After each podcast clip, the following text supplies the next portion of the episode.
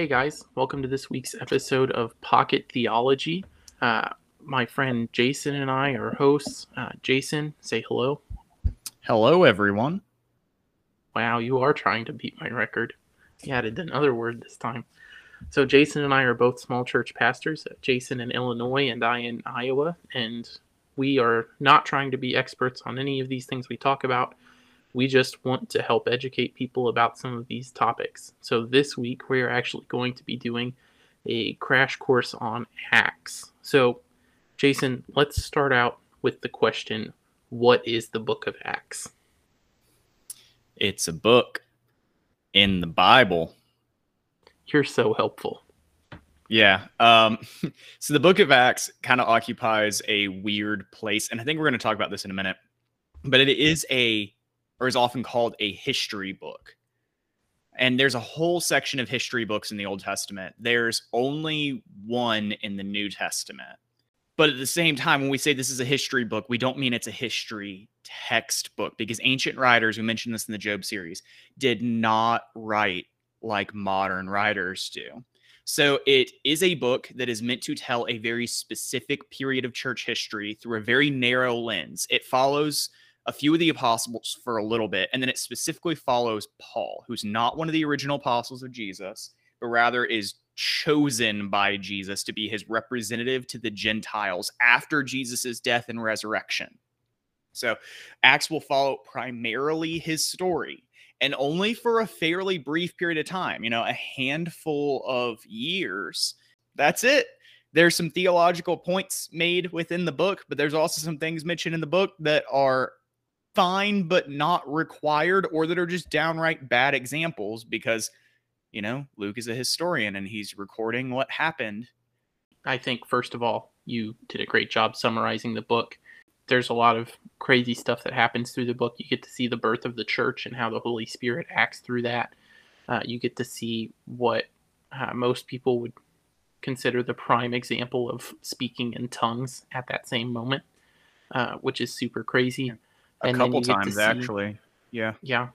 And then you get to see um, what the the first church looked like, and uh, as somebody in the 21st century, uh, as leaders in the church, I think we'd both say that our churches don't look like that necessarily. There's yeah, yeah, but it's not necessarily a bad thing, right? Or is it? Not. And I guess that's one of the things you have to struggle with when you look through Acts: is what are we allowed to change and what are we not? What is descriptive and what is normative. Yeah. Anyways, yeah. so what makes Acts different from a history book? Uh, different from like an Old Testament history book or different from like a modern history textbook? Well, for instance, uh, we have texts through the second century through the third, third century with church fathers who are recounting church history as well, right? Mm. Uh, and some of them will tell you about specific churches, some of them will tell you about specific teachers. But what makes Acts different from these? They're very similar.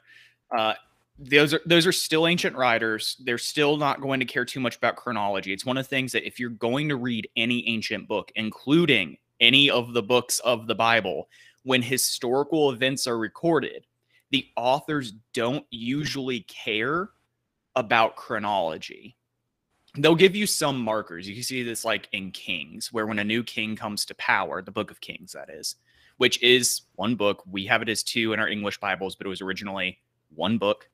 When a new king comes to power, then it says during the 14th reign of whatever the king was. If we're talking about a Judean king, then normally it's like in the 14th year of King whatever of Israel. So there is some concern about like, I want you to know when these things happened but there's not a big concern for being like so if, if someone were writing a history text or uh yeah a history text an ancient history text about my life like in an ancient style and they're talking specifically about today they may or may not care about saying jason woke up and then he brushed his teeth and then he ate breakfast and then he went to work and then he came home and then they would just give you the events that mattered. So they might not mention anything about waking up. They might not mention anything about me eating breakfast, but they might mention me going to work. And then they might mention, if they're trying to make a point about how like uh, deep and thoughtful I am, they might mention that Uh, I went to the lake today just to to walk around and pray a little bit and look at the animals, which I actually did do today. It was it was great. It was wonderful. It was a good time with Jesus. They might mention those two things, but then not mention anything else. And they might mention those events backwards. So I went to work and then I went to the lake. They might say that I went to the lake and then I went to work so they can make a point about what a prayerful person I am. So that in their narrative, I'm praying and spending time in God's creation before I even do anything productive with my day. Not really what I did. I did both of those things, but they didn't happen in that order. So you're changing the order to make a literary point. So you have to remember those things when you're reading ancient texts. Here's the kind of funny thing about Luke, though. In his gospel, he seems to move events around a lot. Whereas in the book of Acts, it doesn't look like he does that as much. And so you have to ask, why does he keep events more or less in chronological order in Acts, as far as we can tell?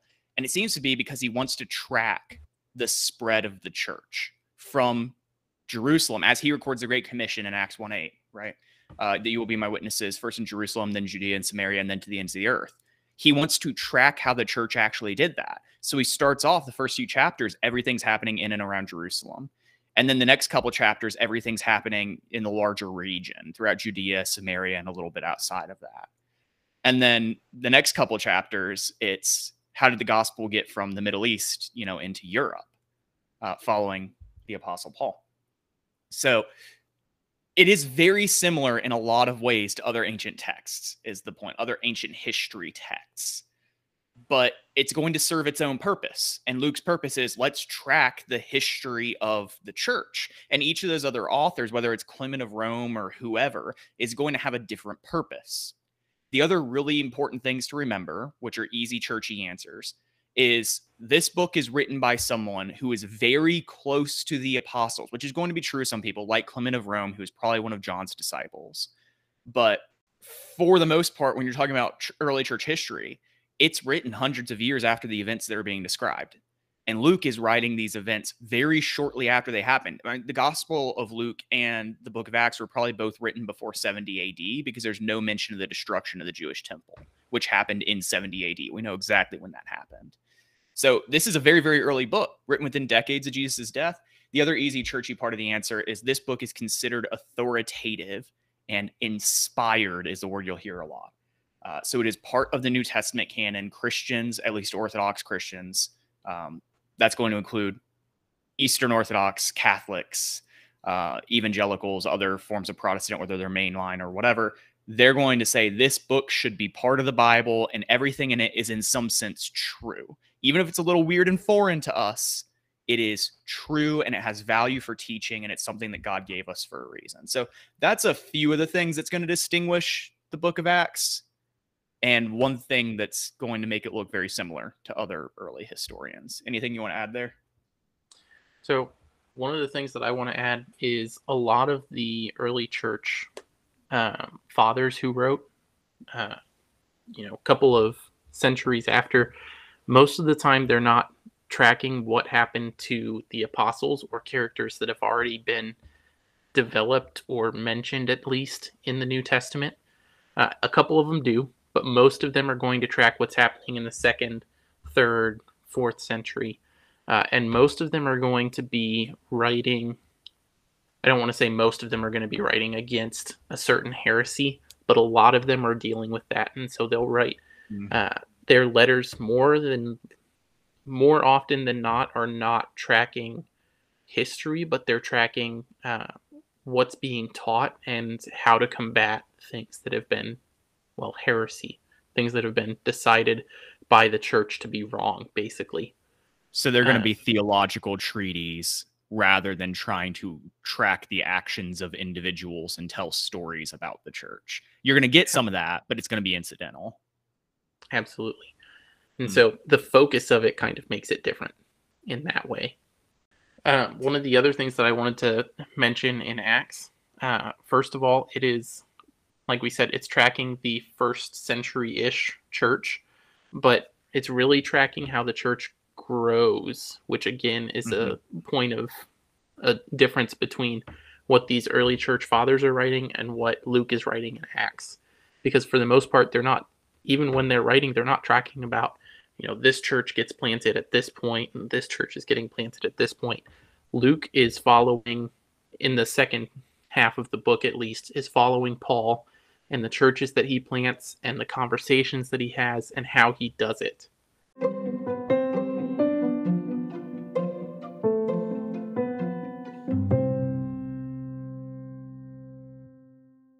So the next question that I wanted to ask, and I'm actually going to add one from our notes, Jason, so you may not be super prepared. Why is it important that we read the book of Acts? Why does it matter that it's even in there? So the answer that I, I probably would have gotten if I had asked most like Christian influences in my life growing up is because it's in the Bible, which by the way is a bad answer to questions like this you know, someone's why should I read Acts? Why should I read Zephaniah? Why should I read whatever? If your answer is because it's in the Bible, that is a that is a poor argument. Um, the book of Acts is going to give us, well, I mean, even looking at Luke's own like purpose statement, right? He's writing this person named Theophilus, which might be an actual name, it might be a group of people, it might be a pseudonym. We don't know who the heck Theophilus is. Um, but Luke says in chapter 1, verse 1, the first account I composed, which is the Gospel of Luke, the first account I composed, Theophilus, about Jesus, or all that Jesus began to do and teach until the day he was taken up to heaven, and continues on. And that word began kind of hints at what the point of the book is. And if you keep reading through the next couple verses through chapter 1, um, specifically like verse 1 through 11, then Luke's going to give this, hey, remember this first count? I told you all about the stuff that Jesus started doing. And then Jesus is going to give this commission, which we have recorded five times in the New Testament, and every time it's worded differently. Again, ancient historians wrote differently. One of the things about ancient historians is they didn't care about details. I mentioned chronology earlier. They also didn't care too much about details. They cared about the big point. So, this Great Commission, we call it, is recorded in every single one of the Gospels and in the book of Acts. So, we have it five times, and every time it's worded slightly differently. But he's going to give, Jesus in Luke's account is going to give this Great Commission to his followers. We have Luke saying, Jesus began to do and teach a lot of things, and then he died, and then he was resurrected, and then he ascended. But before he ascended, he gave this commandment to his followers. And the commandment is, You will be my witnesses in Jerusalem, all of Judea and Samaria, and even the remotest parts of the earth. So the book of Acts is meant to describe to us how the earliest version of the church was the heir to Jesus's earthly ministry. That by the power of the Holy Spirit, with Jesus's commandment and blessing, went forward and spread the gospel, spread all that Jesus had taught and all that Jesus had done all across the world with no regard to race, with no regard to status, with no regard to wealth, with no regard to gender. They didn't care. They told everyone. And that's going to be kind of the point of Acts. And within that, you're going to see a lot of stories. Like I said earlier, some of them are going to be really good examples, and some are going to be really bad examples. And what you have to do is you have to hold these people that you see in the book of Acts up against the clear teaching of the epistles and the clear teaching of Jesus himself in the gospels to see, okay, in whatever story, you know, like the story of Ananias and Sapphira, then okay, who's being a good example here? Who's being a bad example? Are there things in the story that are just incidental and cultural that I don't have to follow, but they're not bad if we did choose to do them, like everyone bringing their money together for a common purpose? So read the book of Acts so you can see a wonderful example of the church being the church is the short answer. And then the longer answer is there's a lot of things in there that you're going to pick up on that if you know the rest of your Bible, you're going to be able to say, oh, that's an awesome example. We should do that in our church. And there's other things you're going to say, that might have been bad. We probably shouldn't do that or allow people to do that if they're going to be a part of our communities. It's a great answer. So I'll add in my answer. Uh, my answer is honestly, it's great to read if you want to see what persecution really looks like. When we, as Christians in the 21st century, run into somebody who um, they may not like us because we're Christian, or the big the big answer is or the big example is um, when we show people in the world that we disapprove of them and then they disapprove of us and we shout that it's persecution. That's not what that is. Oh yeah. Um, the first century church dealt with a lot. Uh, in and in acts you get to see how paul especially handles it. Paul deals with a lot of i mean a lot of persecution. Uh, i think it's in the church in thessalonica where uh, he stays with a guy named jason. Lol that's your name. Uh, but he stays with a guy named jason and the jewish people in town had decided they didn't like that paul was there after a couple of weeks and so they basically rounded up all of the really shady people in town and said, hey, go to Jason's house and drag this Paul guy out and beat him up. And Jason wouldn't give him up. So they pulled Jason out of his house and basically beat him until sunrise. And Jason went home and said, Paul, you need to get out of town. And so then you end up, uh, this is the context for the letters to the Thessalonians, 1st and 2nd Thessalonians, right? Uh, which again deals with persecution and how we handle it. Um, it's just this. It's interesting to see how different it looked in the first century from what we think that it looks like in the 21st century. And this is what's even crazier about it is even though people were being beaten and people were being murdered and people were being imprisoned for the gospel, the church grew because their willingness to endure this was a testimony that they believed it. And I think that's really cool to see. Yeah, and that's a great point about we are too quick to to cry persecution. And like I also think that sometimes when we call that out, we kind of belittle it. Like, yeah, it sucks when you're a Christian and you have to say that certain things are wrong that maybe otherwise you wouldn't disapprove of or people dislike you because they've had bad experiences with religion and so they just group you with everyone else. Like that yeah it sucks. It's not persecution though. Like it does not rise anywhere near the level of what the early church endured. So yeah it's kind of inspirational to be able to read about things like the martyrdom of, of stephen early on in the book of acts or like paul being driven driven out of thessalonica or whatever story you want to insert there and go you know what? Like if, if Stephen could give up his life, if Paul could repeatedly risk his life, and if we believe early church tradition, not from the book of Acts, but other traditions, then Paul does end up giving up his life, being beheaded in the city of Rome. If those people could do that, then I can probably put up with someone shaming me on social media or whatever I have to deal with.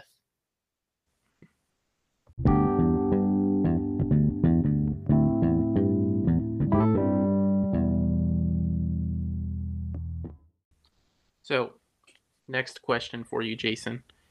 Um, so Paul is really my focus in Acts. Like the first couple chapters, when you see the disciples, like that's really cool. But you can see that Luke very quickly focuses in on Paul. Uh, by chapter nine, it tells the story of how he becomes a Christian, and I think by chapter twelve, it's following him for the rest of the book. Mm-hmm. Uh, so, do you have an example of something Paul did in the book of Acts that you just think is really cool?